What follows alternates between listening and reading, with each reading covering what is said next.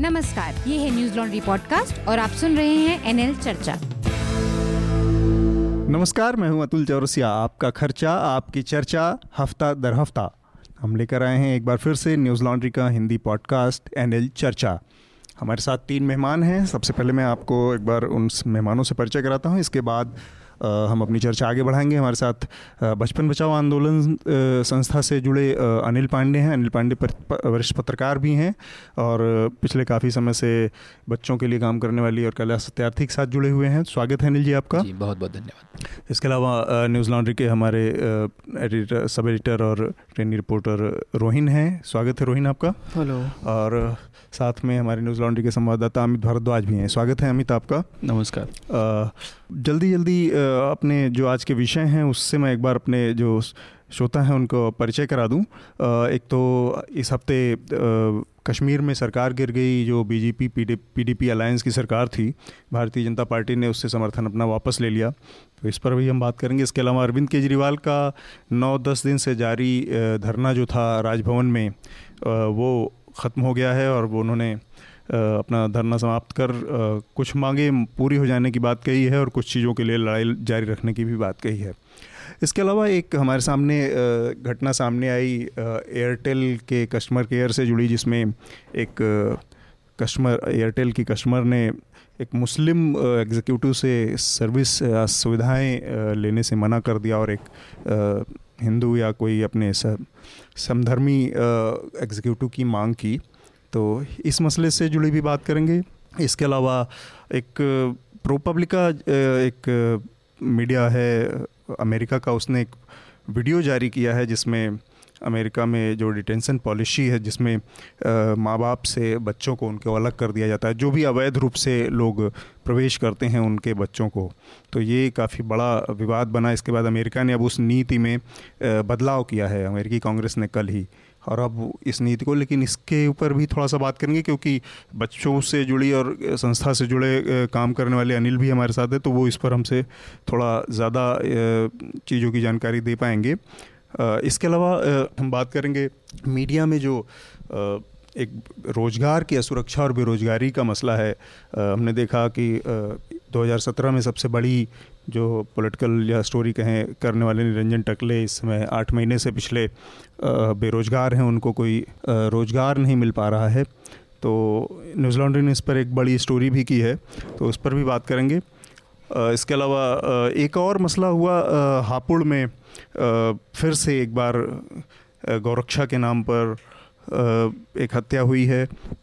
हालाँकि पुलिस की रिपोर्ट ये कहती है कि ये कुछ अलग मसला था रोड रेज या इस तरह का मसला था लेकिन जो वीडियो जारी हुआ है उसमें जो बातचीत चल रही है उससे ये साबित होता है कि वहाँ पर उपस्थित जो लोग थे या जो भीड़ थी उसने उनको आ, उनके गौहत्या के लिए या गोकशी के आरोप में ही मारा है। तो सबसे पहले हम इसी पर जल्दी से एक छोटी चर्चा करना चाहेंगे।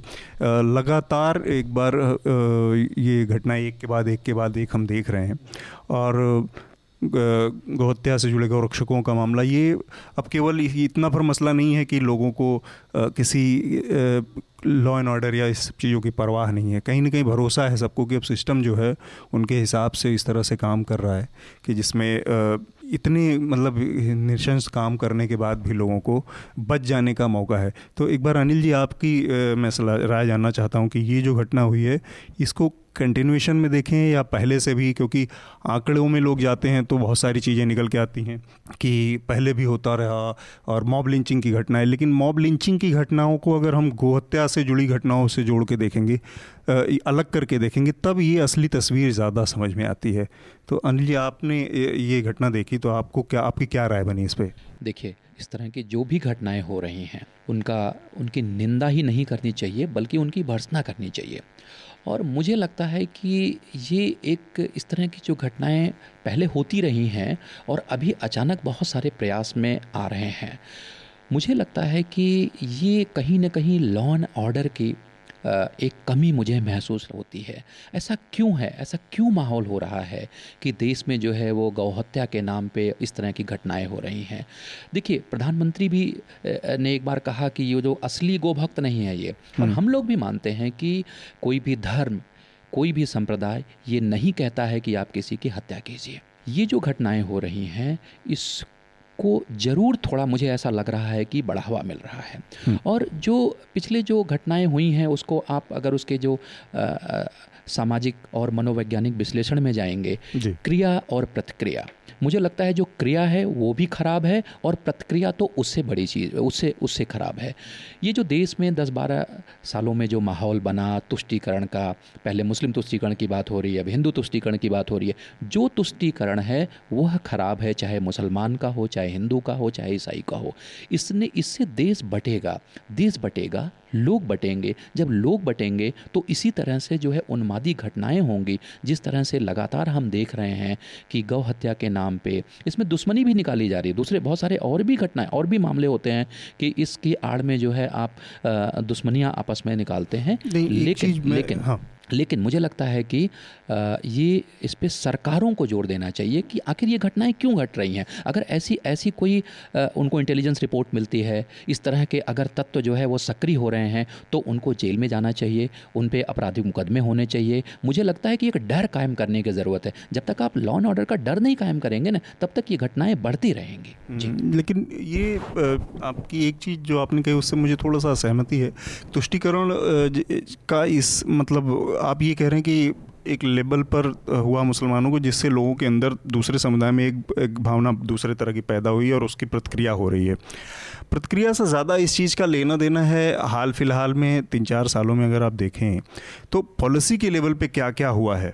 पॉलिसी के लेवल पे केंद्र सरकार ने जो गो, ये गो से जुड़े हुए गोवंश से जुड़ी जितनी प्रजातियाँ हैं, उनके लिए केंद्र सरकार ने पॉलिसी बनाई जिस पर हल्ला हुआ, बाद में उसको वापस लिया केंद्र सरकार ने।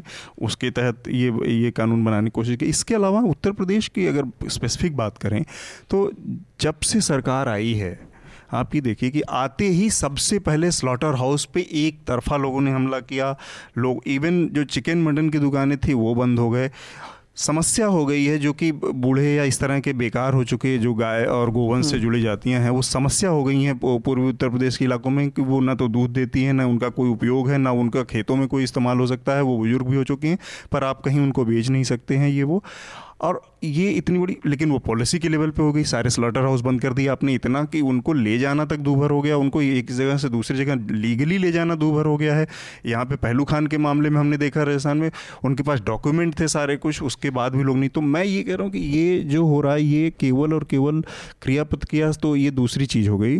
लेकिन लोग अब गाय के नाम पर या इसके नाम पर कानून व्यवस्था में उनका भरोसा है नहीं है, वो एक चीज़ है। जिस जिसकी ज़िम्मेदारी है कानून व्यवस्था में भरोसा लाने की जो पॉलिटिक्स है जो जो राजनीति है जो जहाँ से ये ये संदेश आते हैं वो कितना कॉम्प्लिसिट है इसमें कितनी इसमें शामिल है इसकी बात मैं कह रहा हूँ। तो अमित एक बार आ, आपको भी मैं इसमें बहस में लाना चाह रहा हूँ। ये जो नई वाली घटना हुई है इसमें एक तो ये कि क्या पूरी तरह से ये जो बातचीत हमने सुनी उसमें ये लग रहा है कि ये गोहत्या और या गो उससे जुड़ा गोकशी से ही जुड़ा मामला है तो इसमें इस बारे में कुछ और भी डिटेल्स जानकारी आई हैं देखिए परिवार का भी आरोप है कि वो पैसे लेके गाय खरीदने के लिए निकले थे और जिस जगह पे उनकी हम्म। उनकी बॉडी मिली है कोई सेंस नहीं बनता है वहाँ पे रोड रेज होने का हम्म। तो वो एक सवाल है दूसरा कि जो खबरें जो आ रही हैं जो न्यूज़ रिपोर्ट्स आ रही हैं कि भाई गाय जो अक्यूज़ हम्म। हैं उनका कहना है कि दो गायें थीं जिनको मंदिर में बांधा गया और बाद में पुलिस ले गई इसका मतलब यह है कि कहीं ना कहीं वो भी एक नैरेटिव तैयार कर रहे हैं कि गौकसी का ही मामला है और cow hmm. Cow terror cow lynching जो शब्द इस्तेमाल होते हैं उसी कैटेगरी में पूरा सब कुछ आता है और वीडियो में जो पूरा कॉन्वर्सेशन है अगर आप वर्ड्स पे ध्यान दें कि पानी एक इंसान कह रहा होता है कि भाई तुम लोग समझते नहीं हो मामला हाथ से निकल जाएगा पानी दे दो पानी पिला दो। और दूसरी हाँ। तरफ़ से भी रेजिस्टेंस होता है। और सबसे जो डेंजरस जो चीज़ निकली है वो तस्वीर है जो आखिरी में जो तस्वीर आई है।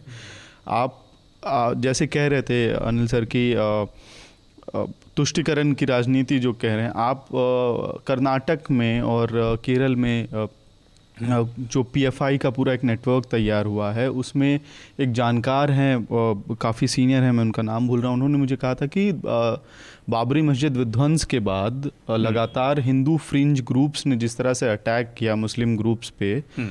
और उसका एक रिएक्शन तैयार हुआ और वो रिएक्शन बहुत वायलेंट रिएक्शन है जो अभी पीएफआई और केएफडी और तमाम ऑर्गेनाइजेशन के फॉर्म में निकला हम्म। तो आप जब इस तरह की तस्वीरें लगातार बाहर आती रहेंगी पुलिस आगे चल रही है और पीछे उसकी बॉडी घसीटते हुए लोग ले जा रहे हैं मतलब मृत्यु के बाद कम से कम पुलिस का जो मसला है ना कि मतलब ह्यूमन लाइफ की जो डिग्निटी होती है मरने के बाद ज़िंदा आदमी नहीं है या उसकी जो भी स्थिति है उस लेवल तक भी उस इस तरह की संवेदना भी नहीं होती। हालाँकि बातें बहुत बड़ी बड़ी की जाती हैं, करुणा, प्यार, ये, वो इसमें।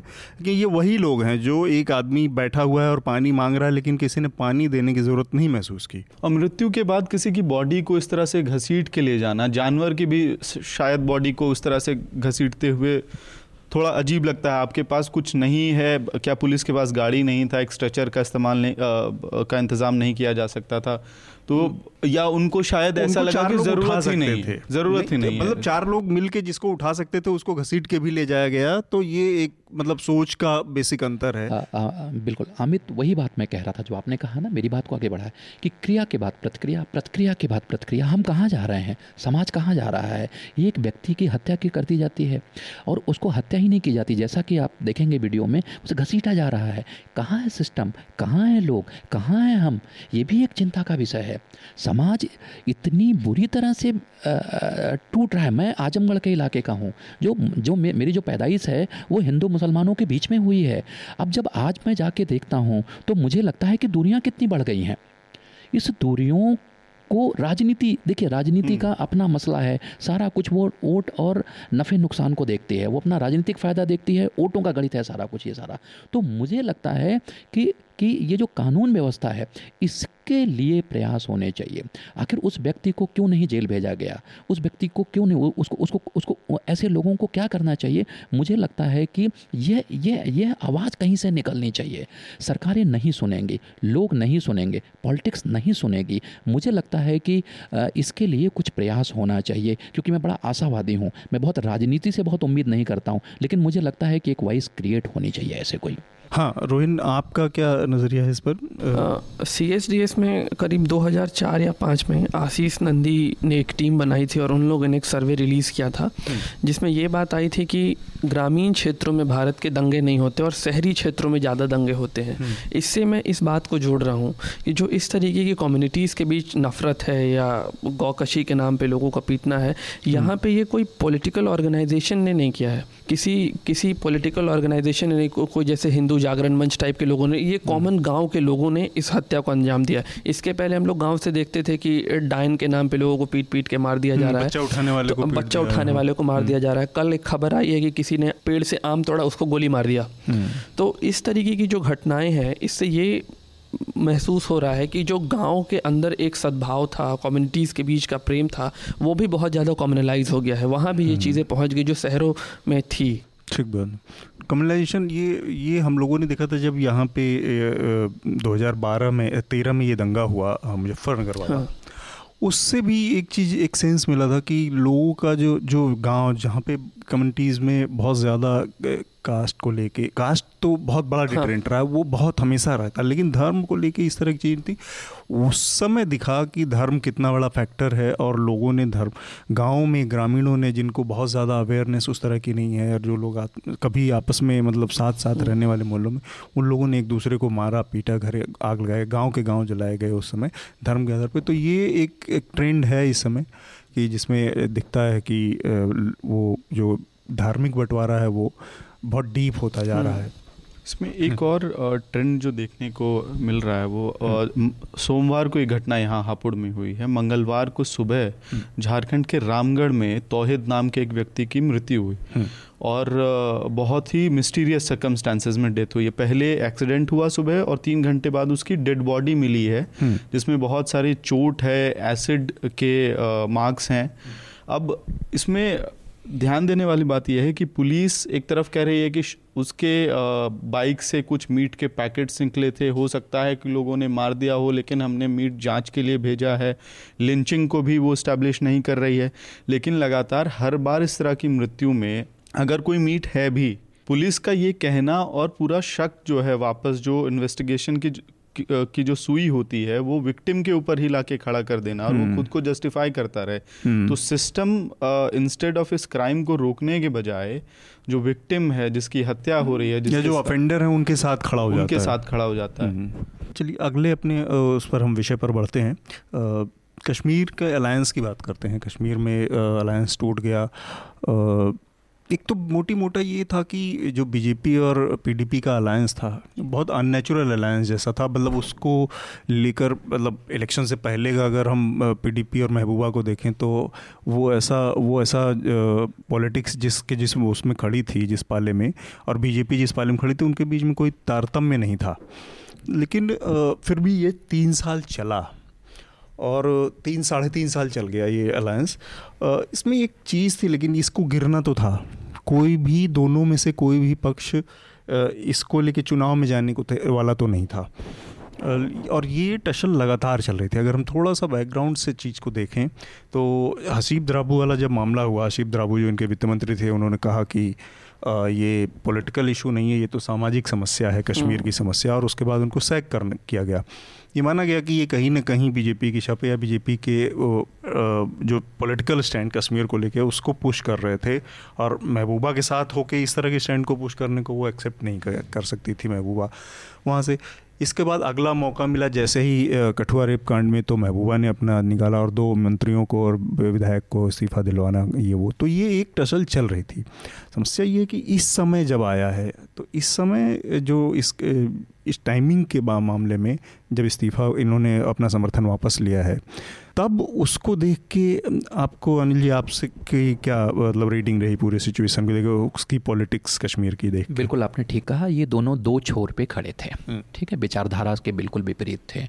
एक तो ये जो कुछ हुआ है इसकी पटकथा तो खैर पहले से लिखी जा रही थी लेकिन मुझे ऐसा लगता है कि जो 2019 हम्म। के चुनाव के मद्देनज़र एक फैसला है ये क्योंकि अगर आप देखेंगे जम्मू कश्मीर के बारे में तो एक तो ये था कि पिछले एक साल में जो घटनाएँ घटी हैं और ख़ास करके जम्मू में जो कुछ हुआ जम्मू में कठुआ वाले मामले में ऐसा लगने लगा कि जो है वो पीडीपी जो है वो टारगेट कर रही है खास जो जो वोटर है जो बीजेपी का वोटर है। आपको पता है कि सबसे ज़्यादा 25 सीटें जो हैं वो जम्मू रीजन जम्मू से से, हैं। हाँ। दूसरा एक एक और है शायद उसका ज़िक्र करना बहुत ज़रूरी है मीडिया में बहुत नहीं आया जो वहाँ की शिकायत ये कि जो रोहिंग्या मुसलमान जो वहाँ से वाक़ रहे उनको उनको लगता था कि एक साजिशन जो है वो जम्मू कश्मीर में पीडीपी बसाने की महबूबा उनको बसाने की बात करे ताकि वहाँ की डेमोग्राफी चेंज, चेंज करने की बात हो या इस तरह से एक वोट बैंक बनाने की बात हो रही थी।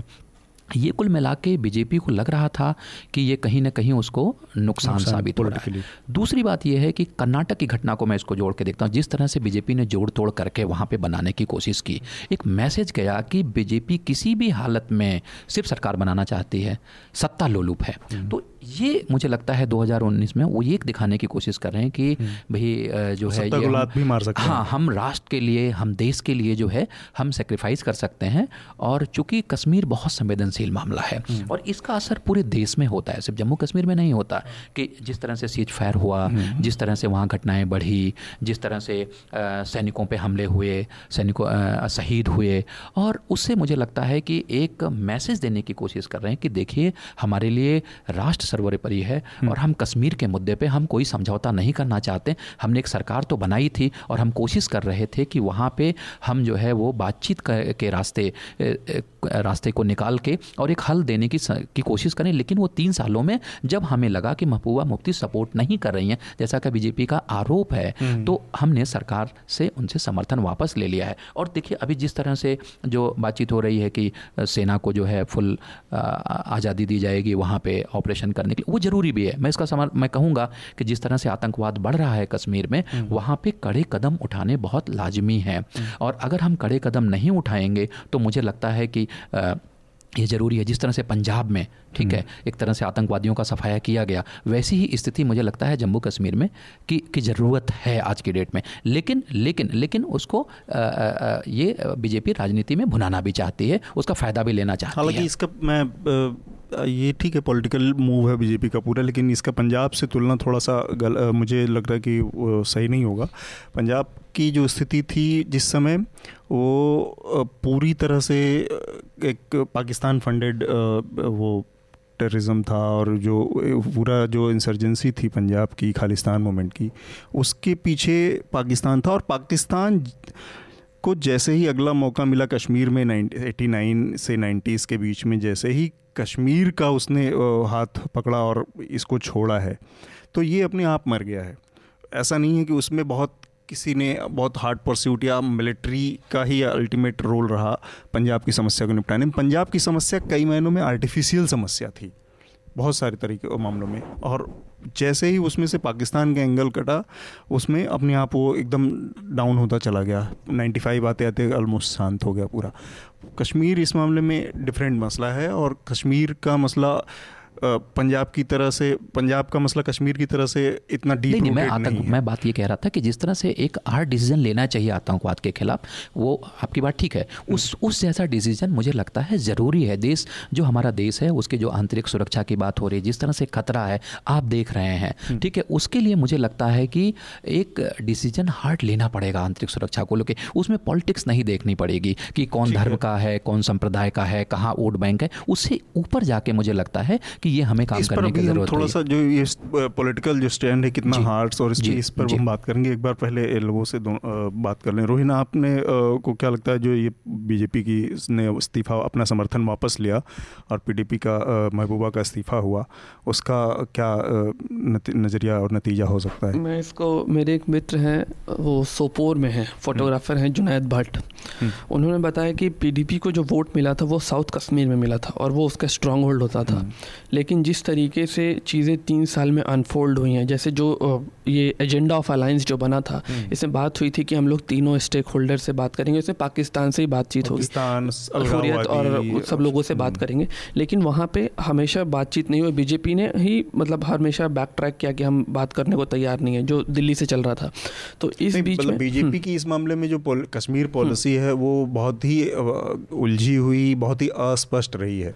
वो कभी हुरियत के नेताओं से बात करने को तैयार नहीं हुए पाकिस्तान को इन्वॉल्व करने को तैयार नहीं हुए तो साउथ कश्मीर के लोग पीडीपी को इस बार तो चुनने वाले नहीं थे तो कल जो उमर अब्दुल्ला ने एक छोटा सा वीडियो ट्वीट किया है हम्म। किस्सा कुर्सी का वो बहुत बहुत मतलब चीज़ों को हम्म। तरीके से हमारे श्रोताओं हाँ, को भी बताएँ क्या है उसमें उसमें उसमें ये है कि दो लीडर्स हैं हम्म। और दोनों आपस में बात कर रहे हैं कि देखो इस बार तो अब हमारे लोग तुम्हारे साथ, हमारे साथ नहीं होंगे और तुम्हारे लोग तुम्हारे साथ नहीं हैं तो ऐसा करते अब लोग अलग हो जाते हैं और अब एक दूसरे के खिलाफ युद्ध का ऐलान कर देते हैं ठीक है तो ये बहुत स्ट्रैटेजिकल था और अब हम्म। भाजपा को भी दिखाना है क्योंकि भाजपा के जितने समर्थक थे वो बार बार ये बता रहे थे कि हम लोग वहाँ पीस रिस्टोर करने की बात कर रहे हैं और हम्म। कश्मीर को मेन स्ट्रीम में लाने की बात कर रहे थे हम्म। और पीडीपी का जो स्टैंड स्टैंड था वो बिल्कुल अलग था तो ऐसे कंडीशन में दोनों जगहों पर उनका कुछ होना नहीं था और इस इससे ये भी है कि नेशनल कॉन्फ्रेंस ने भी सरकार बनाने का कोई दावा पेश नहीं किया क्योंकि वो भी बहुत कॉन्फिडेंट हैं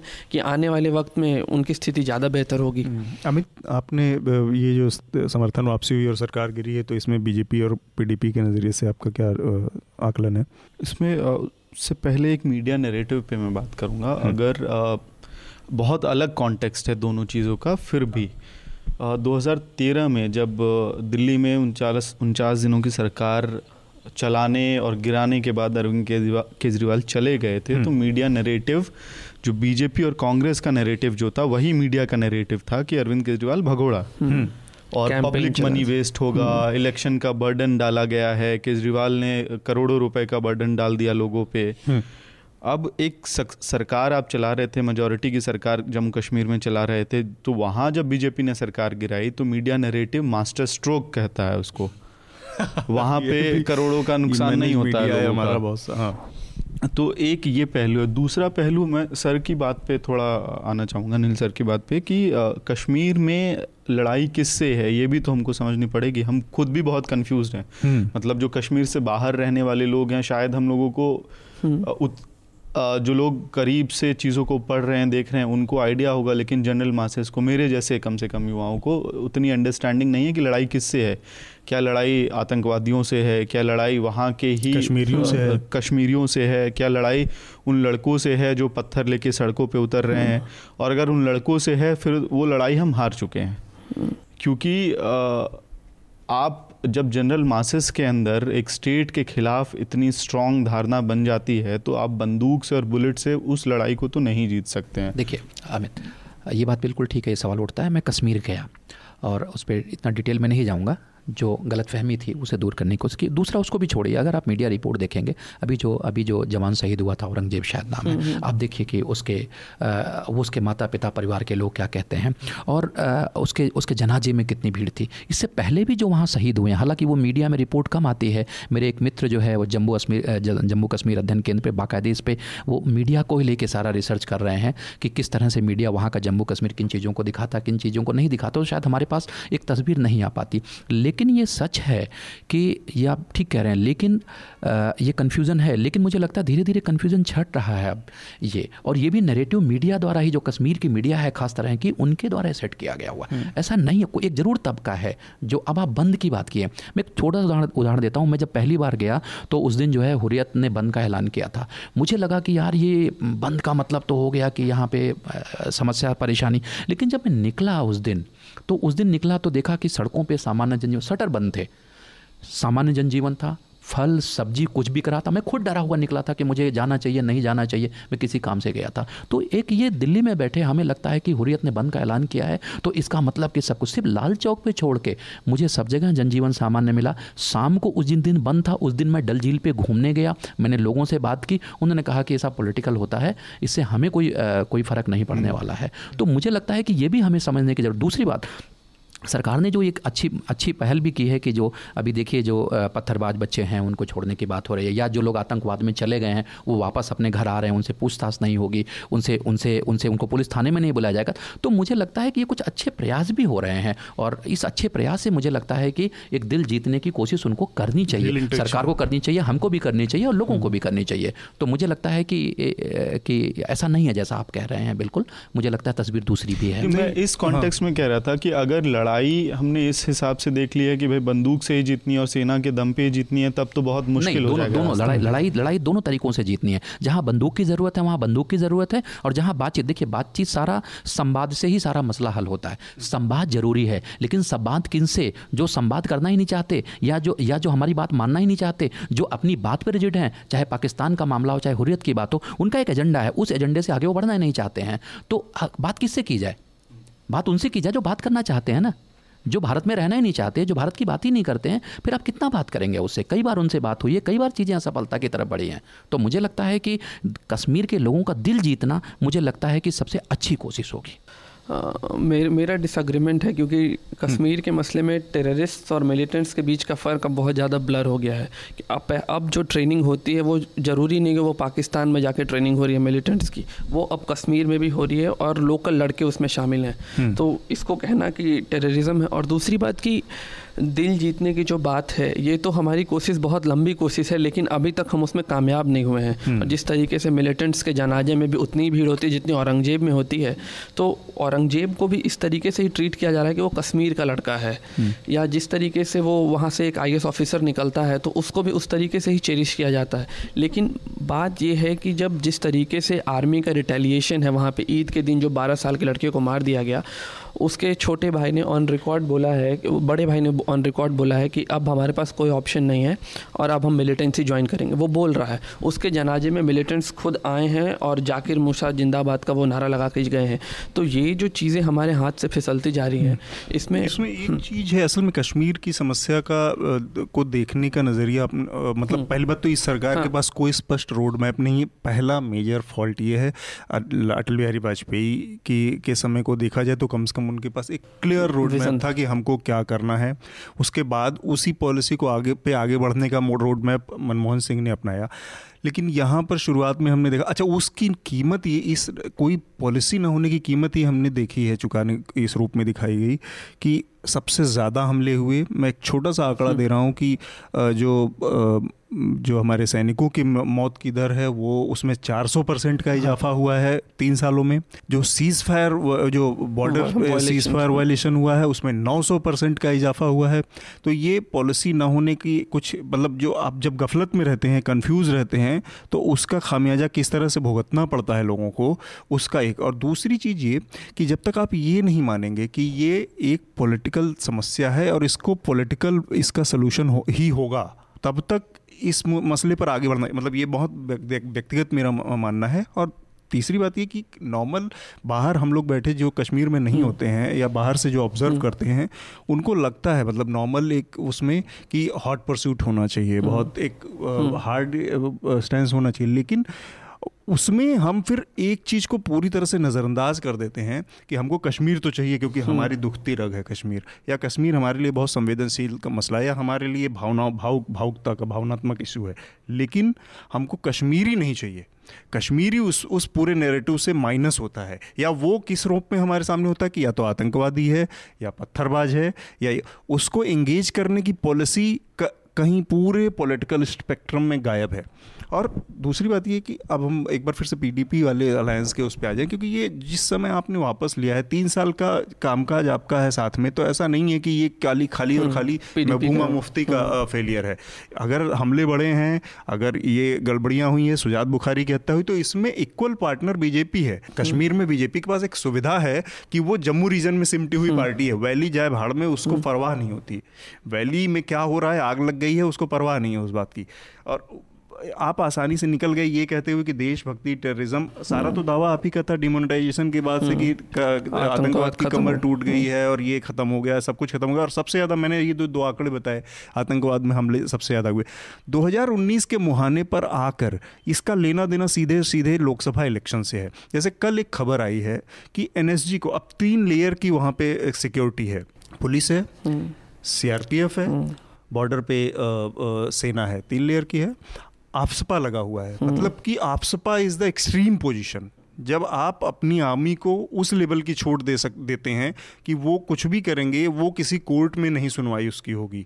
उसकी कोई और कहीं कोई मानवाधिकार और ये और इस जगह पर नहीं होगा, उनको अपने राइट्स हैं, वो पूरी तरह से प्रोटेक्टेड हैं। अब आप सपा उस कश्मीर में लागू है। अब किस तरह के हार्ड परसूट और और क्या अलग से करेंगे, उसमें अब आपने कल एक खबर प्लांट हुई मीडिया में कि एनएसजी को भेजा जा रहा है। अब ये सोचिए एनएसजी को काउंटर इंसर्जेंसी का कोई अनुभव नहीं है।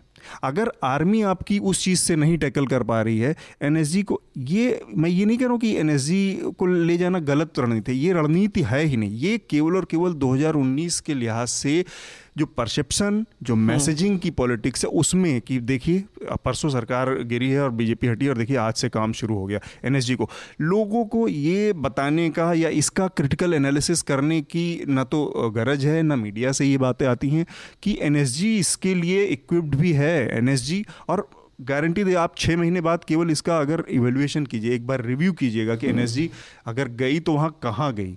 उसका क्या रोल तय किया गया? देखिए चार जहाँ सुरक्षा एजेंसियाँ लगी हुई है वहाँ पाँचवीं को आप लगा के सोचते हैं कि सारी चीज़ें आसान हो जाएँगी वो उस चीज़ को और जटिल करेंगी आपसी खींचतान में बाकी चीज़ों को और ख़राब करेंगी। इसके अलावा आपका कोई काउंटर इंसर्जेंसी से या उस तरह की जगहों पर काम करने का अनुभव नहीं है। जो आर्मी वहाँ पिछले पचास साल से है वो नहीं टैकल कर पा रही है जिस चीज़ को। उसमें आप एक ऐसी चीज़ वो एजेंसी को लगा रहे हैं जिसका कि केवल और केवल ऐसा है कि आग लग गई हम्म। या ऐसा कोई सीजर हो गया सी फायर हो गया एक बहुत लिमिटेड हम्म। दायरे में। और आप एक पूरे स्टेट में उस चीज़ को लागू करने की बात करें जो कि असंभव चीज़ है। एक तो और हाँ। पहलू पे मैं बात करना चाह रहा था कि एक तो सरकार तो बीजेपी के हाथ में ही है। गवर्नर का रूल है तो गवर्नर उनका है। बहुत कंफर्टेबली सरकार जो जे में वो चलाते रहेंगे। जो इस पूरे नरेटिव में हम हर तरह के न्यूज़ रिपोर्ट्स पढ़ते रहते हैं कि क्या स्ट्रैटेजी है। आ, लेकिन क्या ऐसी कोई स्ट्रैटेजी तैयार भी हुई है जो सोशल मीडिया पे एक जो पूरा ट्रेंड चला हुआ है और जो सपोर्ट मिलिटेंसी को लेके जो हम्म। एक बहुत स्ट्रॉन्ग सपोर्ट युवाओं में है हम्म। और जिसको काफ़ी हद तक मीडिया कवर भी नहीं कर पाता है इंस्टाग्राम जैसे प्लेटफॉर्म्स पे आप जाइए और कश्मीर से जुड़े हुए खबरों और फ़ोटोज़ को देखेंगे तो आपको पता चलेगा कि युवा क्या कर रहा है महिलाओं की प्रोफ़ाइल है यंग लड़कियाँ 18 साल 19 साल 20 साल और उसमें मिलिटेंट्स के फ़ोटो को हम्म। जैसे यहाँ शाहरुख सलमान की फ़ोटो को चेरिस किया जाता है वैसे चेरिस किया जा रहा है। आप इस क्या कोई स्ट्रैटेजी है भी जो इसको काउंटर करे? मैं वही कह रहा हूँ कि पॉलिटिकल पॉलिटिकल अगर उसमें आपके अंदर वो नहीं है विकल्प नहीं है या विजन नहीं है या आप उसको पॉलिटिकली टैकल नहीं कर पा रहे हैं तो ये समस्या और बढ़ती जाएगी। आप गोली मार के आप ये है ना कि आप ऊपर की शाखाओं को साफ़ कर दे रहे हैं। आप जड़ में नहीं पहुँच पा रहे हैं। जड़ क्या है? जड़ जाएँगे। अगर आपने एक बार किसी को गोली मार दी जैसे वो बता रहे हैं कि ईद के दिन गोली मारी गई वो परिवार का अग, आप अगली जनरेशन एक्चुअली टेररिज्म की तैयार करने का काम कर रहे हैं। अतुल अतुल अतुल इसमें थोड़ा सा नज़रिया।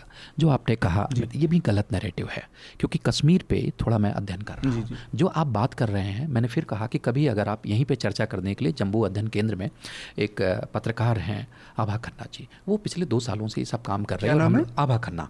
आभा खन्ना। आभा खन्ना टाइम्स हिंदुस्तान टाइम्स में रही हैं वो काम कर रही हैं उनको कभी बुलाइए कभी बात करिए कभी प्रेजेंटेशन लीजिए उनसे। ये जो आप कह रहे हैं ये उनके वो उनके अध्ययन से ये कहता है कि इस तरह की चीज़ें कैसे सोशल मीडिया पे फर्जी तरीके से क्रिएट किए जाते हैं कैसे व्हाट्सअप ग्रुप बनाए जाते हैं वो ग्रुप ग्रुप कहाँ से चल रहे हैं ये इंटेलिजेंस के पास भी सारी चीज़ें हैं और कैसे जो है सोशल मीडिया और इन सब के माध्यम से जो टेररिस्ट हैं वो कैसे जो है इन सब चीज़ों का इस्तेमाल करते हैं। हम दिल्ली में बैठ के यही नरेटिव सेट करते हैं कि वहाँ के युवा ऐसा चाह रहे हैं वहाँ के युवा ऐसा चाह रहे हैं। मुझे लगता है कि सेना में जा रहे हैं। मुझे लगता है कि इसका एक नेरेटिव दूसरा भी है। शायद हम देखना नहीं चाहते या वो जो दिखा रहे हैं। गलती हमारी यहाँ भी है कि जैसे आप कह रहे हैं वैसे मैं भी समझता था। लेकिन जब मैंने उनका अध्ययन देखा और बातचीत की और कश्मीर के कुछ पत्रकारों से जब बात होती है तो जब वो बताते हैं तो मुझे लगता है कि नहीं कुछ हमें दिखाए और सोशल मीडिया की जहाँ तक बात है आपको खुद नहीं पता कि वो पाकिस्तान से ऑपरेट हो रहा है बांग्लादेश से ऑपरेट हो रहा है मलेशिया से ऑपरेट हो रहा है या राम चला रहे हैं या रहीम चला रहे हैं या तो उस पर मुझे लगता है कि ये एक एक हमें समझने की ज़रूरत है कि उस पर बहुत ध्यान देने की ज़रूरत और विश्वास की ज़रूरत नहीं है। दूसरी बात आपने जो कहा है कि मेरा मानना है कि बिल्कुल ठीक है आप बुलेट कोई समस्या का समाधान नहीं है लेकिन कश्मीर के जो हालात देखिए उसमें ये भी रहा कि जो ऑपरेशन ऑल आउट है या इस तरह के हम सेना के लोगों से बात करते हैं मित्रों से सेना कबर करता रहा है। उन्होंने कहा है कि कहीं ना कहीं जैसे दक्षिण हम्म। आप कश्मीर की बात कर रहे थे कि वो उसका गढ़ था पीडीपी हम्म, हम्म, का गढ़ था और वहाँ पर नाराज़गी हो रही थी। और ये भी था कि जब आतंकवादी मारे जाते थे तो महबूबा महबूबा उनके घर में जाती थी रोती थी और ये सब भी खबरें इसमें बताने की ज़रूरत नहीं है सब पब्लिक प्लेटफॉर्म पे अखबारों में है। तो मुझे लगता है कि ये आलोचना ठीक है होनी हो सकती है कि सेना ने गलतियाँ की होंगी। या सेना को बहुत ज़्यादा पावर दिया जा रहा है वो आप सब पे मेरा भी विवाद है और मैं भी नहीं मानता। लेकिन इसके बावजूद सेना अच्छे काम कर रही उसको भी हमें देखने की ज़रूरत है। सेना के सेना एक पे कोई सवाल सेना सेना सेना जोड़ने की बात भी कर रही हम उसको सिर्फ़ गोली और बैलेट से न देखें सेना के बहुत अच्छे काम है। अगर आप उनको देखें कश्मीरियों को जोड़ने की तो मुझे लगता है कि वो भी पहल है। और हम्म, तीसरी तीसरी बात एनएसजी की जो बात की जो मेरी हम्म। जानकारी में है हम्म। उनको एयरपोर्ट के पास रखा गया है। उनका जो स्पेशलाइजेशन है वो इस तरह से अगर एयरपोर्ट पे इस तरह से अटैक या हमले या इस तरह से होते हैं तो शायद उनकी ज़रूरत स्पेसिफिक लोकेशन हो, हो सकता है उनको वहीं पे रखा गया मेरी जानकारी के हिसाब से हम्म। और उन उनको उनको उसी तरह की ट्रेनिंग भी दी जाती है। शायद शायद शायद ये इनपुट भी इंटेलिजेंस के आए होंगे हम्म। कि हो सकता है कि कश्मीर पे यहाँ अटैक हो सकता है। तो मुझे लगता है इस वजह से एनएसजी को भेजा होगा। मेरा ये कहना कि एनएसजी आर्मी अगर आपके पास इतनी ग्यारह लाख की आर्मी है जिसमें से पाँच लाख के करीब चार लाख के हाईली मिलिटराइज जोन है वहाँ पर अगर वो उस इस चीज़ को किसी समस्या से निपटने में अक्षम है तो एनएसजी क्या करेगी? और दूसरी ये कि सेना की भूमिका पर सवाल नहीं उठाया जा रहा है। सवाल पॉलिटिकल जो स्टैब्लिशमेंट है, वो जो भूमिका अदा कर रहा है, वो जो काम कर रहा है, उस पर है है ना? तो ये दोनों एक बेसिक चीज़ अंतर है।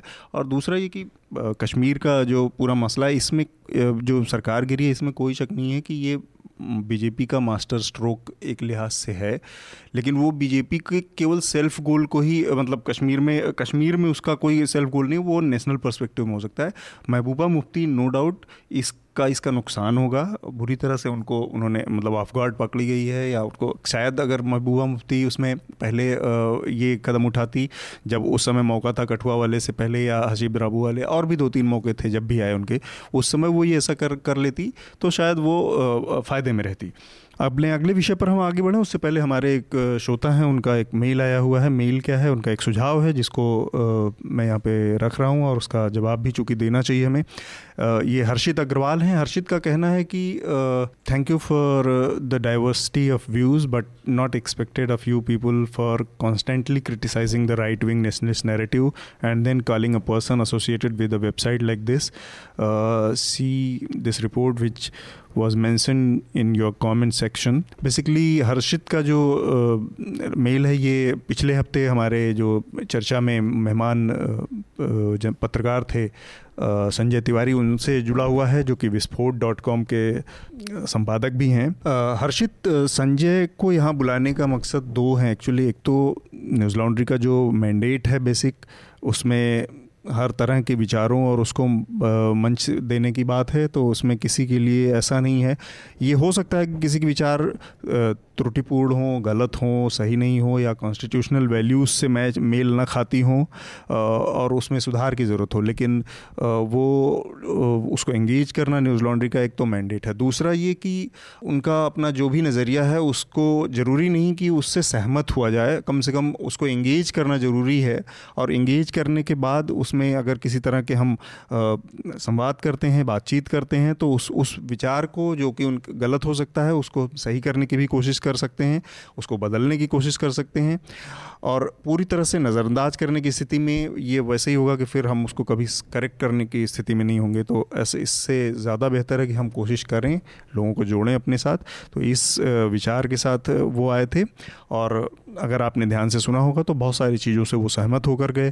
और ज़रूरी नहीं है कि उसमें हम केवल उसको, उनके जो अपने विचार हैं या वेबसाइट पर उनकी जो एक दो चार अपने स्टोरीज़ का ज़िक्र किया, वो विचार पूरी तरह से बने रहें हमेशा।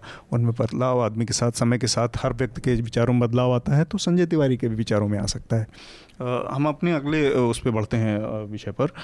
एयरटेल का जो मामला हुआ इसमें मैं अपने दर्शकों को संक्षेप में बता दूँ, पूजा सिंह नाम की एक एयरटेल की कस्टमर थी और उनको कोई समस्या थी उनके डीटीएच से लेके। तो उन्होंने एयरटेल कस्टमर केयर में संपर्क किया और वहाँ पर एक शोएब नाम के एक एग्जीक्यूटिव ने उनसे संपर्क किया। और लेकिन शोएब नाम देखने के बाद पूजा सिंह ने सीधे सीधे कहा कि शोएब क्योंकि आप मुसलमान हैं तो और मेरा आपके धर्म में कोई भरोसा नहीं है तो आप और इसके अलावा उन्होंने कुरान का भी ज़िक्र किया कि आपके जो वर्किंग एथिक्स हैं कुरान के जो वर्किंग एथिक्स हैं उसमें भी मेरा भरोसा नहीं है तो मुझे कोई हिंदू रिप्रेजेंटेटिव दिया जाए। इसी समय से जुड़ते आसपास कल ही परसों में एक खबर और आई जो। पासपोर्ट लखनऊ के। पासपोर्ट ऑफ़िस में खबर से जुड़ी है कि वहाँ पर एक पासपोर्ट बनवाने के लिए एक जोड़ा गया जिसमें हिंदू मुस्लिम कपल था। और फिर ये तो ये जो इस लेवल का जो एक जो धार्मिक जो रूढ़िवाद है या धर्मांधता है उन्माद है कि वो लोगों को इस लेवल तक मतलब ये इस के पीछे केवल हालिया जो तीन चार साल में पाँच साल में जो बदलाव आया है ये है या इसका कोई बहुत लंबा वो है उसमें मैं आपकी टिप्पणी जानना चाह जानना चाहूँगा अनिल नहीं देखिए मैं फिर वही कहूँगा कि फ़ैद हमारा हमारा देखने का थोड़ा नज़रिया बदला है। हम्म। लेकिन ये घटनाएँ पहले भी होती रही हैं। देखिए मैंने कहा ना फिर मैं उसी क्रिया और प्रतिक्रिया की बात करूँगा।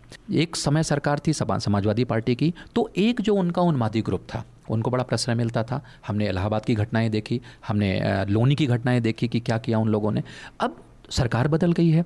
सरकार बदल गई है तो जो दूसरे तरह के उन्मादी उन्मादी उन्मादी ग्रुप हैं। एक मिनट एक मिनट। नहीं इसमें केवल मैं सरकार ये पूजा सिंह कोई सरकार नहीं है ना समाजवादी नहीं नहीं मैं सरकार की बात नहीं कह रहा हूँ। मैं एक माहौल की बात करना चाहता हाँ। एक एक सरकार वो थी एक सरकार ये थी। तो जो जो जिस तरह का मैंने कहा ना क्रिया प्रतिक्रिया जो हो रही है उसको मुझे लगता है कि बड़ा ही थोड़ा सामाजिक परिवेश से देखने की ज़रूरत है। वो सारा जो कुछ हो रहा है मैं वही कहूँगा कि इसके तह में भी जाना लेकिन जो हो रहा है वो गलत हो रहा है। वो नहीं होना चाहिए। मैंने फिर वही कहा उसी बात पे ये किसी भी सभ्य समाज में ऐसा होना ही नहीं चाहिए कि आप धर्म के नाम पे और वो जो महिला हैं वो ट्विटर पे लिख रही हैं पढ़ी लिखी महिला हैं वो ऐसा नहीं आप जाहिल कह सकते हैं ऐसा नहीं कि उनका ब्रेन वॉश कोई कर दे पढ़ी लिखी महिला हैं और इस, इस, इस तरह के व्यवहार कर रही हैं वो। तारीख में आज मतलब जो माहौल है इसमें पढ़ा लिखा होना किसी चीज़ की गारंटी नहीं रहा है पढ़ा लिखा कितना धर्मांध हो सकता है उसका एक अब तो अनगिनत उदाहरण आ बिल्कुल ठीक बात है लेकिन अतुल भाई हम ये मानते हैं कि पढ़े लिखे व्यक्ति थोड़ा सोच सकते हैं हम किस पे भरोसा करेंगे किस पे कहेंगे अगर पढ़ा लिखा व्यक्ति ऐसा कुछ उन्मादी बातें करने लगेगा इस तरह के दंगे करने लगेगा। आपकी बात शुरुआत वाली बात लाना चाहूँगा। आपने कहा कि मैं आपने कहा ना कि मैं पॉलिटिक्स में भरोसा नहीं करता मुझे समाज में के ऊपर भरोसा अल्टीमेटली करना। मेरा ये कहना है कि पॉलिटिक्स ही समाज को शेप देती है। अगर आप पॉलिटिक्स सही है तो समाज अपने आप उन चीज़ों को फॉलो करने लगता है। इसका सीधा सा उदाहरण है आप देखिए जो जिस तरह की ये उन्माद है या धर्मांधता है कि व्यक्तिगत जीवन में मेरा कभी किसी से कोई पाला नहीं है। मतलब मुझे नहीं लगता कि इनको इन, हो सकता है इनका किसी व्यक्तिगत रूप से वो हो हुआ हो। इनको व्यक्तिगत किसी मुस्लिम से दिक्कत हुई हो किसी दिन और किसी मुस्लिम ने कुछ उनको कहा हो और उससे एक धारणा। लेकिन ये जो पूरा एक कम्युनिटी से जोड़ के बताने वाली धारणा है अवधारणा थी कि because you are a Muslim Quran के जो वर्किंग एथिक्स हैं, वो मेरे एथिक्स से नहीं। आप पूरी कम्युनिटी को जिस तरह से उस उस टाइप कास्ट कर देते, कर रहे हैं, ये वो, ये जो आता है, इसके पीछे एक पूरा मतलब ये पॉलिटिकल क्लास की ही भूमिका है और ये पॉलिटिक्स है जो केवल और केवल आप चार साल पहले मतलब सत्तर सालों में इन चीज़ों को प्रश्रय देने वाली पॉलिटिक्स नहीं होती थी। मैं इसको ये कहूँगा, कम, एक तो पहली बात तो ये कि कोई विचारधारा गलत नहीं होती। उसके मानने वाले लोग उसमें उसमें भरोसा रखने वाले लोग उल्टे सीधे बेईमान चाहे समाजवादी सारे करप्ट निकल गए। इसका मतलब नहीं कि समाजवाद खराब था। बिल्कुल ठीक या सेकुलरिज्म इसलिए खराब नहीं क्योंकि सेकुलरिज्म के मानने वाले बहुत सारे लोग वो तो वो जब तक सेकुलरिज्म या इन मूल्यों में भरोसा करने वाली पॉलिटिक्स होती रही तब तक हमने इतना विभत्स रूप नहीं देखा था कि मैं चलते फिरते जाके किसी से कह दूँ कि तुम तो यार मुसलमान हो और यार मैं तुम तो हिंदू हो यार तुम तो दलित हो तो मेरा जाति भले इस मामले में डिफरेंस है जाति के मामले में समाज बहुत असहिष्णु रहा है, उसके अनगिनत उदाहरण मिल जाएँगे। लेकिन धर्म को लेके तो यहाँ पे पॉलिटिक्स ही रोल प्ले कर रही है। अगर वो पॉलिटिक्स नहीं होती तो ये ये स्थिति शायद नहीं आती। अगर जो, और यही चीज़ काउबिजलेंटिज्म में भी है, मॉब लिंचिंग हमेशा से मौजूद रही है है ना? लेकिन केवल गाय के नाम पे हत्याएँ और इस तरह से और उसके बाद कुछ ना होना और एक के बाद एक के बाद एक लगातार होना इसलिए हो रहा है क्योंकि पॉलिटिक्स ऐसी। बिल्कुल ठीक तो मैं पॉलिटिक्स में भरोसा करता हूँ मेरा ये मानना है कि जिस जब पॉलिटिक्स सही हो जाएगी तो समाज अपने आप सही हो जाएगा। बिल्कुल मैं आप ही की बात को आगे बढ़ाऊँगा। ठीक है पॉलिटिक्स कैसे सही होगी? जब समाज के लोग जागरूक होंगे जो इस तरह के करने वाले लोग हैं अगर उनको उनको वोट नहीं देंगे उनकी सरकारें नहीं बनेंगी तो फिर क्या होगा? तो इसलिए जागरूकता ज़रूरी है जो मैं कह रहा हूँ। वो जागरूक इंसान ही जागरूक मतदाता ही तो सरकार बदलेगा। आज ये सारे हालात इसलिए इसलिए आप कह रहे हैं, इसलिए हो रहे हैं कि एक तरह की पॉलिटिक्स हो रही है, एक तरह का नरेटिव सेट किया जा रहा है। तो इसका काउंटर क्या होगा? इसका काउंटर काउंटर दो तरह से है। लोग विरोध करें और उसका विरोध का नतीजा चुनाव में आए। मैं बिल्कुल इस बात से आपकी सहमत हूँ। लेकिन यहाँ पर ऐसा नहीं कि ये सब घटनाएँ पहली बार हो रही मैं फिर कह रहा हूँ आपसे, ऐसा नहीं है कि ये घटनाएँ पहले, ये पहले भी होती रही हैं और जो पहले की सरकारें रही हैं, वो चाहे क्षेत्रीय दल हों चाहे वो राष्ट्रीय दल रहे हों वो कहीं ना कहीं इसको जाति की धर्म की राजनीति करते रहे हैं करते रहे। और करते रहेंगे मेरा मानना है कि अभी भारत में बहुत समय लगेगा जब लोग जाति धर्म और संप्रदाय से उठ के आगे आएँगे अभी एक एक पत्रकार कह रहे थे उनके पिताजी जो है वो पहले किसी और पॉलिटिकल पार्टी को मानते थे अचानक जो होने लगा वो दूसरी आ गए और वो हम्म। चिंतित है वो अपने पिता अपने पिताजी को लेकर चिंतित हैं कि वो ऐसा व्यवहार क्यों कर रहे हैं तो हम्म। समाज में ऐसा व्यवहार क्यों आ रहा है उसके लिए मुझे लगता है कि पॉलिटिक्स को बदलने बदलने की ज़रूरत है। और बदलेगा कौन? जिनकी बात आप कर रहे हैं। ठीक बात है। रोहिन और अमित आप दो लोगों से भी इस मामले में जल्दी जल्दी तो टिप्पणी पूजा सिंह ये ओवरऑल जो पासपोर्ट वाले मामले हुआ लेके फिर हम अपने अगले इशू बढ़ेंगे तो फिर कंक्लूड भी लास्ट के उस पर पढ़ेंगे हाँ। पूजा सिंह ने जब एयरटेल को फ़ोन किया होगा तो वो तो, तो क्या कहा होगा? तो उसमें रिकॉर्डिंग आती है कि ये हमारे कस्टमर केयर को हाँ, वो करने के लिए हम रिकॉर्ड करते हैं हाँ। ठीक है हम इसको रिकॉर्ड करेंगे ताकि हम इसको सुधारें। मतलब पहले लोगों की इतनी हिम्मत नहीं होती थी कि वो अपने अंदर का जितना स्टीरियो था रिलीजन को लेकर वो इतना खुल के बोलते। लेकिन अब ये लोग ऐसे बोल सकते हैं। हम्म। इनको हिम्मत कहाँ से मिल रही है? आ, कभी हम लोग टीवी पे ये देखे थे पहले कि सेकुलर होना अपने आप में गाली बन जाएगी। हम्म। या इंटेलेक्चुअल होना अपने आप में गाली बन जाएगी। हम्म। मतलब यूनिवर्सिटीज में लोग पढ़ते मतलब थे तो ये पढ़ा लिखा होना ही गाली हो गया मतलब अच्छा ज़्यादा काबिल इसी समाज पढ़ रहे हो। तो सेकुलर होना जब गाली हो गई तो ऐसे लोगों को हिम्मत तो ऑटोमेटिकली मिलेगी कि ये बेगोस्ट्री सेकुलर लोग भी जिम्मेदार हैं। नहीं हाँ, होंगे वही कर लोग लोग गलत होंगे लेकिन वैचारिक रूप से विचारधारा या जो वो है। हम भी जिम्मेदार हैं कि हम हमारा ऐसा क्यों ऐसी क्यों छवि बनी है? कहीं कहीं हमने गलतियाँ की होंगी ना। तो इसी बात से मैं जोड़ रहा हूँ कि अगर पूजा सिंह का किसी एक मुसलमान से कभी विवाद रहा होगा तो उन्होंने पूरा कम्युनिटी को इसी चक्कर में मलाइन हाँ। कर दिया कि तुम लोग ऐसे होते हो पूरे कुरान को उसमें लपेट दिया। तो, तो इसको ऐसे ही देखा जाए कि कोई एक सेकुलर हाँ, अगर निकला तो पूरे सेकुलरिज्म और पूरे इंटेलेक्चुअल वर्क को बदनाम मैं इसको ऐसा कहूँगा ये सरकार ये सरकार नहीं होती तो शायद ये डिस्कोर्स भी नहीं होता। अगर ये सरकार सरकार नहीं, नहीं। होती अगर इस तरह की सरकारें नहीं होती तो मुझे लगता है कि इतना मुद्दा भी नहीं उठता। लेकिन लेकिन लेकिन लेकिन जो हो रहा है इसमें एक छोटी सी चीज़ में जोड़ना चाह रहा हूँ कि नब्बे के बाद से हम इस देश में सेकुलरिज्म और कम्युनलिज्म बहुत मेजर मुद्दा रहा है। बाबरी विध्वंस के बाद से लगातार मेजर मुद्दों में मेजर डिस्कोर्स में शामिल रहा है। ऐसा नहीं कि इसकी भी चर्चा आज हो रही। इसकी चर्चा ज़्यादा इसलिए हो रही है क्योंकि पूर्ण बहुमत से पहली बार सत्ता मिली है बीजेपी को। मतलब इसके पहले हम लोगों ने तो उसके सही गलत विभत्स सुंदर जितने रूप हैं वो नवरस जो इस पॉलिटिक्स के हैं वो अब सामने आ हमारा काम भी है सत्ता की आलोचना ही करना हमारा काम है। उनका अच्छा देखना नहीं काम है हमारा काम ही है है इसके पहले हम लोगों ने कभी टीवी डिबेट में ऐसा नहीं देखा कोई पैनल बैठा है दूसरे को इसको बोल रहे कठमुल्ले अरे कठमुल्ले। ऐसे तो हम लोग कभी नहीं तो ये हिम्मत कहाँ से मिलती है? नहीं टीवी के जी आपसे हाँ। तो आरती भी करवाएँगे। मतलब ये ये तो एक अलग अलग डिबेट है। हम्म। अतुल भाई कभी इस पे रखिए। दरअसल ये टीआरपी का खेल है सारा और मैं तो बहुत करीब से टेलीविज़न पाँच दस लोगों का ग्रुप आप देखे होंगे। हाँ। वो वही टेलीविज़न पर आपस में लड़ाई करते हैं और बैठ के चाय पीते हैं। तो वो टीआरपी का खेल है। दूसरा दूसरा दूसरा दूसरा। आप देखेंगे टेलीविज़न भी वाले क्या करेंगे? एक कठमुल्ले को पकड़ लेंगे जो उल्टा सीधा बोलता हो हिंदू धर्म पे। एक जो है वो टीका लगाए कोई कोई सेना के लोगों को बुला देंगे जो मुसलमानों को गाली देता है। वो वो खुद मुझे लगता है समाज में इतना नहीं है जितना जितना दिखाई दे रहा है। जितना है। जितना टीवी है इससे थोड़ा सा डिसएग्रीमेंट है सर इसमें सर आपने जो बात कही कि सरकार ऐसी नहीं होती तो शायद नरेटिव ऐसा नहीं होता। ये सरकार इस सरकार के आने के लिए एक पूरा नरेटिव तैयार किया गया। जो पूजा सिंह है वो दरअसल प्राउड हिंदू भी हैं। ट्विटर पे। है ना? और नेशन फ़र्स्ट है। अच्छा जब ये कोई क्लेम करता है तो बाकी सारे लोग जो 125 करोड़ हिंदू अपने आप हम लोग हम हम हिंदुओं के लिए यही बड़ी चुनौती है। यही लोग यही यही लोग हमारी बड़ी चुनौती है कि इनसे कैसे निपटा जाए। और अक्सर जो इस तरह का कांड करने वाले लोग होते हैं चाहे कैब कैंसिल कर देना या सोहेब से ट्विटर पे मदद मांगने जो रिजोल्यूशन देता है एयरटेल का एग्जीक्यूटिव उसको मना कर देना ये हमेशा प्राउड हिंदू और नेशनलिस्ट होते हैं तो ये नेरेटिव तैयार किया गया है फौज तैयार की गई है एक सोच को बढ़ावा दिया गया है और वो अलग अलग जगह से होता है अब जब आपके यहाँ पे स्पोक्स पर्सन एक तेजिंदर बग्गा जैसे लोग स्पोक्स पर्सन होंगे गवर्निंग पार्टी के बात है। और सीनियर स्पोक्स पर्सन टीवी पे बैठ के मोदी जिन्ना उनको बुलाएँगे। करते हैं ये भी कहिए मोदी उनको फॉलो करते हैं। और अब इतिहास देखिए वो उस आदमी ने मारपीट किया जाके लोगों के साथ हिंसा की गाली गलौज से जुड़े उसके ट्विटर वो हुआ करते थे और अचानक से आप पार्टी में इतने महत्वपूर्ण हो गए प्रधानमंत्री फॉलो करते हैं उसको। प्रवक्ता बना दिया गया और यही नहीं अभी दिल्ली में ही हमारे साथी थे असद असद अशरफ तो उनके साथ उन्होंने कैब बुक किया और कैब वाले ने बिठाने के बाद जब पूछा कि कहाँ जाएँगे जामिया तो एक आइसोलेटेड जगह पे ले जाके उतार दिया। उतार दिया और ये धमकी दी कि भाई उतरो नहीं तो हम अपने लोगों को बुला रहे हैं तो ये पूरी धारणा जो है और ओला ने तुरंत रेजोल्यूशन भी नहीं किया जब जब तक ये मामला पूरा सोशल मीडिया पे नहीं पहुँचा। तब ओला ने माफ़ी मांगी और एक्शन लिया ड्राइवर के खिलाफ। चलिए अच्छा टीआरपी वाले कॉन्टेक्स्ट में एक बात है। सर जो बोल रहे थे कि टीआरपी के लिए होता है तो कल हम लोग ट्विटर पर एक वीडियो देख रहे थे। वो एक सीनियर टीवी एंकर हैं। उन्होंने पानी बचाने का जो फार्मूला बताया कि उनको जब प्यास लगती है तो वो पानी कैसे बचाती हैं? आधा गिलास पीती आधा आधा नहीं पीती तो तो हमको लगता था पहले ये टीआरपी के लिए हो रहा है। लेकिन अब उनके दिमाग में भी ये चीज़ें पहुँच गई हैं।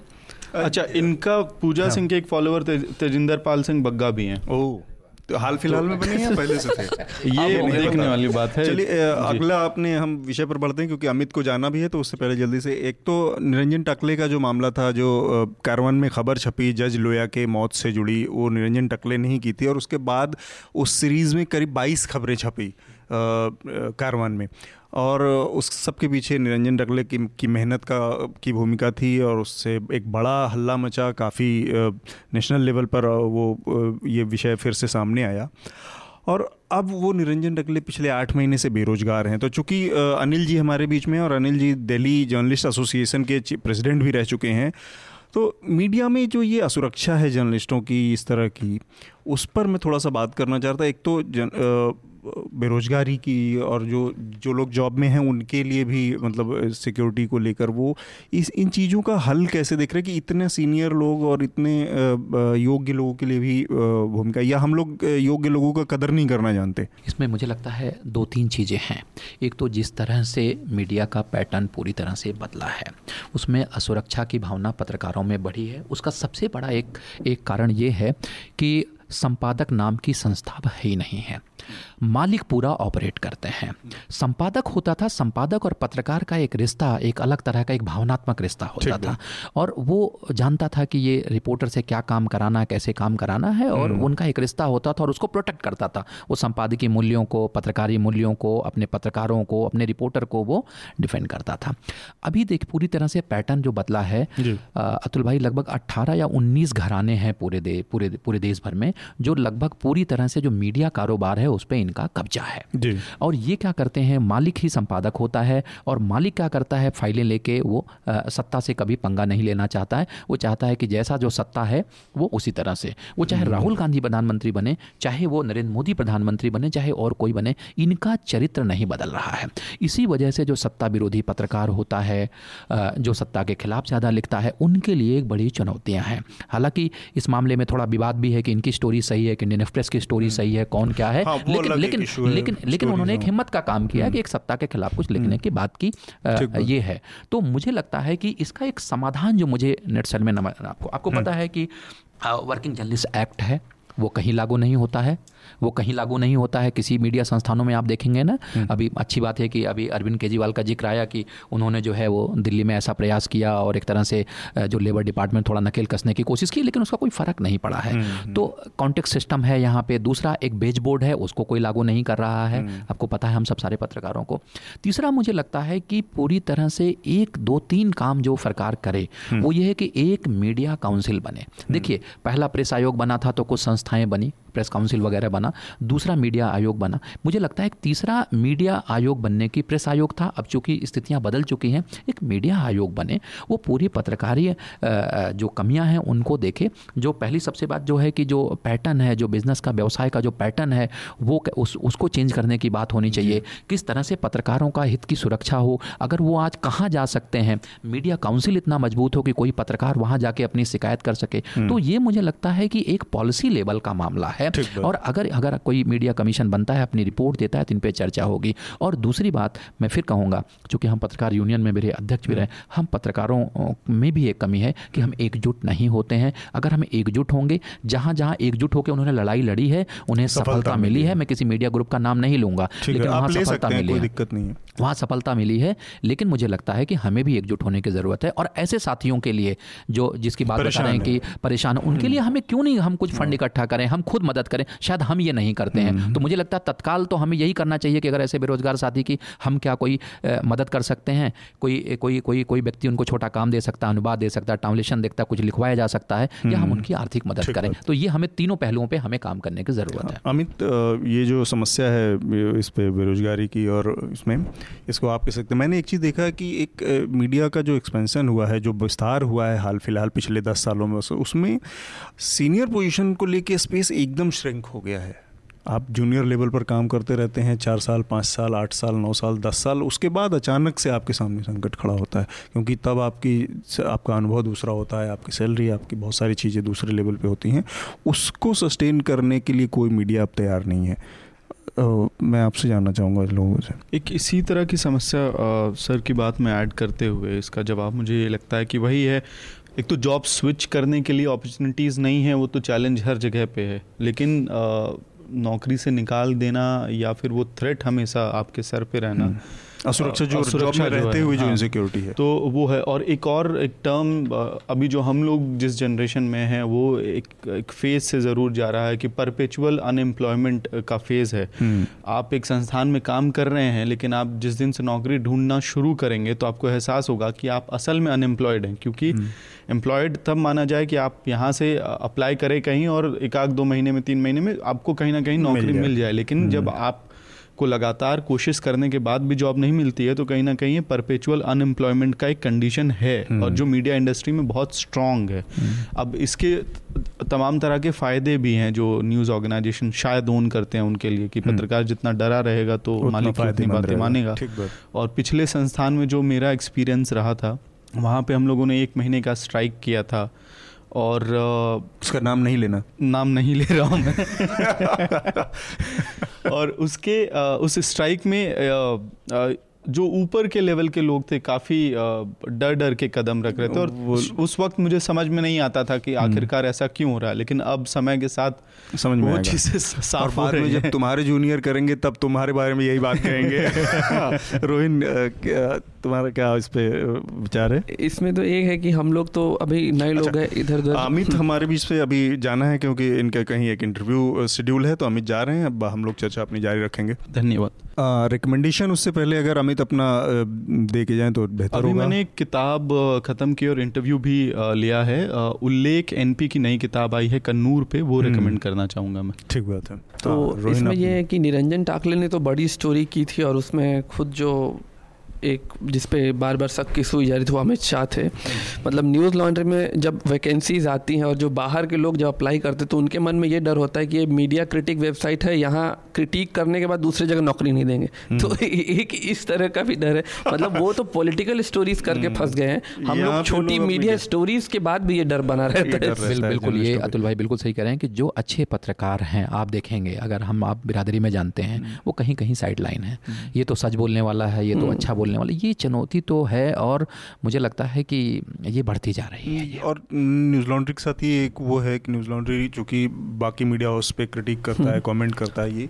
तो यहाँ पर एक जर्नलिस्टों को मतलब नॉर्मल हमने देखा कि यहाँ से जो लोग जाते हैं कहीं यहाँ उनके सामने एक प्रॉब्लम आती है वो इस तरह से कि कभी न कभी आपने कोई बाई लाइन लिखी हो है कभी न कभी किसी को तो वहाँ पे आपके दरवाजे अचानक से बंद हो जाते हैं। अचानक अचानक जो है वो ऑनलाइन देखा जा सकता है अच्छा आपने ये लिखा था आप इंटर हाँ ऐसा मेरे एक मित्र के साथ भी हुआ कि वो इंटरव्यू देने गए तो उनका जो है चार ने पहले ही कहा कि आपने तो ये हमारे संपादक के बारे में ट्वीट किया हुआ है आपने वो निराश हो गए और फिर चले आए वो। उन्होंने फिर उनको ये जवाब देता है ठीक है हम आपको बताएँगे। हाँ चलिए अपने अगले विषय पर बढ़ते हैं। यूएस की जो ये पॉलिसी है जिसमें जो अवैध इमिग्रेंट्स हैं जो प्रवासी हैं वहाँ पे आने वाले अ, घुसपैठिए तो नहीं कहना चाहिए क्योंकि सेंट्रल अमेरिका और साउथ अमेरिका में तमाम ऐसे देश है जहाँ पे अस्थिरता है राजनीति का स्थिरता है उससे तो बचने के लिए लोगों का पलायन होता रहता है और ऑब्वियसली सबके सपनों का जो देश है वो अमेरिका है तो वहाँ पर जाने वहाँ पे ऐसे तमाम देशों से जाने वाले लोग हैं जो जिनको कि अमेरिकन अथॉरिटीज़ डिटेन कर लेती हैं पकड़ लेती हैं बॉर्डर पर अवैध रूप से घुसते हुए। तो उस पर एक अमेरिकन जो सरकार है, अमेरिकी सरकार की पॉलिसी थी जिसमें उनके अवैध जो अप्रवासी थे, उनके बच्चों को उनसे अलग कर देने की पॉलिसी है और उसमें पूरा उनको एक डिटेंशन सेंटर में रखा जाता है और उसे, उसी से जुड़ा प्रोपब्लिका का एक उसी से जुड़ा प्रो पब्लिका ने एक वीडियो बनाया है सात आठ मिनट का वीडियो है। वो वीडियो बहुत ही मतलब दिल तोड़ देने वाला है उसमें। जी। वो ऑडियो बेस्ड वीडियो है एक्चुअली जिसमें रिपोर्टर ने एक ऐसे ही किसी डिटेंशन सेंटर में उन बच्चों की आवाज़ें रिकॉर्ड की हैं जो अपने माँ बाप से अलग हुए हैं और रो रहे हैं या मिलने की वो कर रहे हैं मांग कर रहे हैं। बहुत अजीब दिल तोड़ देने अब इस पर जो अमेरिकी राष्ट्रपति डोनाल्ड ट्रंप की पत्नी हैं उन्होंने विरोध किया और एक बड़े पैमाने पर विरोध शुरू हुआ दुनिया भर में। तो हुआ। यूएस कांग्रेस ने इस पॉलिसी को बदला है। अब उन्होंने उस पॉलिसी को ऐसा कुछ कर दिया है सुधार के कि वो बच्चों को अलग नहीं किया जाएगा लेकिन उन्हें तब तक डिटेंशन सेंटर में रखा जाएगा जब तक कि उनका एग्जीक्यूशन नहीं मतलब उनका उन सज़ा नहीं मिल जाती है या जो भी उनकी सुनवाई पूरी नहीं हो जाती है। तो एग्जीक्यूट करने के लेवल तक तो ये एक दूसरे तरह का वो, यातना है जो कि उनको झेलना है। तो चूँकि आप अनिल जी हमारे साथ हैं जो कि आप बचपन बचाओ आंदोलन और उससे जुड़ा हिंदुस्तान में बच्चों से जुड़ा बहुत सारा काम कर रही है ये संस्था। तो इस पॉलिसी के मद्देनज़र मतलब मैं आपका राय जानना चाह रहा था बेसिकली कि जो वहाँ पे हो रहा है या इस तरह की जो जो बच्चों के अधिकार हैं माँ बाप से अलग कर देने के। और हम यहाँ देखते हैं कि जो बच्चों को बचाया जा, जाता है वो भी कम सी स्थिति में होती है उनके माँ बाप के बारे में पता नहीं होता लोगों को। तो उससे इस मसले को जोड़ के मैं आपकी राय जानना हाँ, चाह रहा था। देखिए एक तो बहुत अच्छी बात है कि पूरी दुनिया ने एक दबाव बनाया और ट्रंप को ये फैसला वापस लेना पड़ा। और परिवार में भी विरोध हुआ जैसे बताया। अतुल भाई, पूरी दुनिया में जो कन्फ्लिक्ट हो रहा है इवन द कन्फ्लिक्ट है, युद्ध है, लड़ाई है या आपदा भी आती है तो सबसे ज़्यादा जो प्रभावित होते हैं वो बच्चे ही होते हैं। तो बच्चों के प्रति बच्चे और महिलाएँ। बच्चे और महिलाएँ और उसमें बच्चे इसलिए भी बहुत ज़्यादा होते हैं कि वो बोल नहीं सकते सुन नहीं सकते हैं। अ, कई बार छोटे बच्चे होते हैं बिछड़ जाते हैं अपने माँ बाप से। तो ये तो आप देखेंगे कि जहाँ पे और एक बड़ी समस्या ये है कि ये बच्चे माँ बाप से तो जब अलग हो जाते हैं वो आप देखेंगे ट्रैफ़िक होते हैं ट्रैफिकिंग के शिकार होते हैं और पूरी दुनिया में हथियार और ड्रग्स के बाद जो है ट्रैफिकिंग का एक बहुत बड़ा कारोबार है। इन बच्चों को जैसे आप मुझे लगता है कि अमेरिका में भी हो रहा है सीरिया में भी हो रहा है वहाँ से बच्चे खरीदे जा रहे हैं बच्चे बच्चियाँ खरीदे जा रहे हैं या चुराए जा रहे हैं और उनको बेचा जा रहा है और आप हैरानी होगी कि उनको जानवर से कम कीमत पर भी बेचा जा रहा है। तो ये स्थिति है अ, हमारे अ, दुनिया की और देश की। तो ये जो अ, सवाल ये भी है कि ये फैसला तो ट्रंप ने वापस ले लिया लेकिन उन बच्चों का रख रखाव कैसे होगा? कहाँ रहेंगे वो? क्योंकि बाल मन जो है ना वो बड़ा ही संवेदनशील होता है। अगर उनके मन पे कोई प्रभाव पड़ गया तो आप देखेंगे कि वो उनका जीवन में बड़ा ही बदलाव आता है फ़र्क पड़ता है। और आप देखेंगे जितने सीरियल किलर रहे हैं जितने अपराधी रहे हैं अगर आप उनका पूरा जीवन परिचय पढ़ेंगे देखेंगे तो कहीं ना कहीं इस तरह माँ बाप से दूर रहे हैं ऐसी घटनाओं के शिकार रहे हैं जो वो अपराध के तरफ़ ले गया। तो ये जो पूरी पीढ़ी है ये बच्चों पर ही पूरी पीढ़ी डिपेंड है। अगर हम उनके साथ अच्छा इस तरह का व्यवहार नहीं करेंगे और मैं तो ये कहूँगा कि जेल में भी अगर वो माँ बाप के साथ रहते हैं तो उनका भी एक अधिकार है कैसे उनको अच्छा जीवन मिल सके कैसे उनकी पढ़ाई हो सके कैसे वो माँ बाप का प्यार क्योंकि बच्चों की ग्रोथ के लिए उनकी मानसिक विकास के लिए माँ बाप का प्यार बहुत ज़रूरी होता है। आपने तो मुझे लगता है कि ये बहुत ज़रूरी है। हम्म। आपने ट्रैफिकिंग की बात की मतलब दुनिया भर में सूर्या से लेके और उस पूरे जो कॉन्फ्लिक्ट जोन है उसमें। जी जी। भारत के संदर्भ में बात करें तो हमारे यहाँ जब क्योंकि आप लंबे समय से ये इस संस्था जुड़े ना जो कि इसमें काम करती भारत में ये ऐसे वो कौन से इलाके हैं जहाँ पे बच्चों की जो ट्रैफिकिंग है चाइल्ड ट्रैफिकिंग का मसला है वो बहुत ही ज़्यादा व्यापक रूप से रैम्पेंट या फैला हुआ है जहाँ पे लोगों को मतलब एज अ पत्रकार हम सब लोगों को जानना चाहिए और उस पर नज़र रखनी चाहिए। अगर सब हमारे सामने कोई ऐसा हो रहा देखिए भारत के भी आंकड़े जो है वो थोड़े अच्छे नहीं हैं आप देखेंगे जो गरीब रहा खास करके उड़ीसा आप देखेंगे आप आसाम देखेंगे हम्म। आप झारखंड देखेंगे आप छत्तीसगढ़ देखेंगे बिहार है उत्तर प्रदेश है ये ऐसे इलाके हैं जहाँ से बच्चे बहुत ज़्यादा जो है अच्छा। वो वो ट्रैफिकिंग के शिकार हो रहे हैं और उनको उनको, उनको उनको हाँ उनको दिल्ली लाया जाता है अभी आपने देखा होगा कि एक बच्ची जो थी वो एक घर में नौकरानी थी एक दलाल उसको लेके आया था उसका पैसा खुद ले लेता था और जब उसने हिम्मत करके दो सालों बाद उस दलाल से गई कि मेरा पैसा दो तो उसने जो है उसकी हत्या कर दी और हत्या ही नहीं कर दी बारह तेरह टुकड़ों में डाल दिया उसे एक एक नाले में डाल दिया। तो ये जो प्लेसमेंट एजेंसियाँ हैं ये महानगरों में ये भी इलीगल तरीके से चल रही हैं। इनकी कोई रेगुलेशन का कानून नहीं है। तो ये बच्चों को जो गरीब माँ बाप है उनको कहते हैं कि आपकी बच्ची जाएगी अच्छा पैसा मिलेगा आ, हम आपका जीवन सुधर जाएगा। वो लालच में लाते हैं और एक तरह से उनको ज़्यादातर घरों में या तो बहुत कम पैसा दिया जाता है या तो उनको गुलाम बना लिया जाता है। हम्म। तो ये एक बड़ी समस्या धीरे धीरे जो है वो महानगरों में बढ़ती जा रही क्योंकि एकाकी परिवार है कामकाजी परिवार है घरेलू नौकरों की ज़रूरत है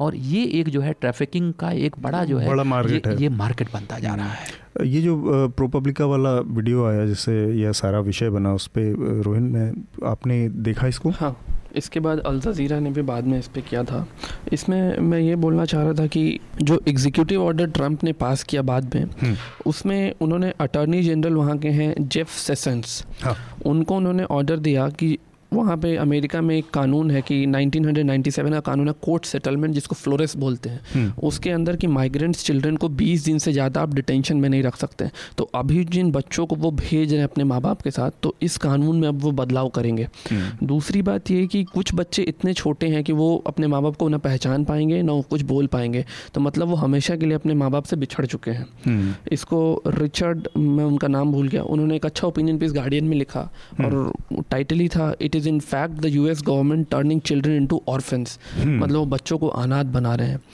और अजीब सिचुएशन है वो वीडियो इतना हॉरिफाइंग है और हम्म। मतलब ये, ये, ये अमेरिका की समस्या नहीं है मैंने कहा ये पूरी दुनिया की समस्या हाँ, आप देखेंगे सीरिया हम्म। जो मिडिल ईस्ट है वो लोग जब जा रहे हैं देखिए हाँ, वहाँ पे आ, हम्म। अभी आइलैंड का एक आया था एक बच्चा था।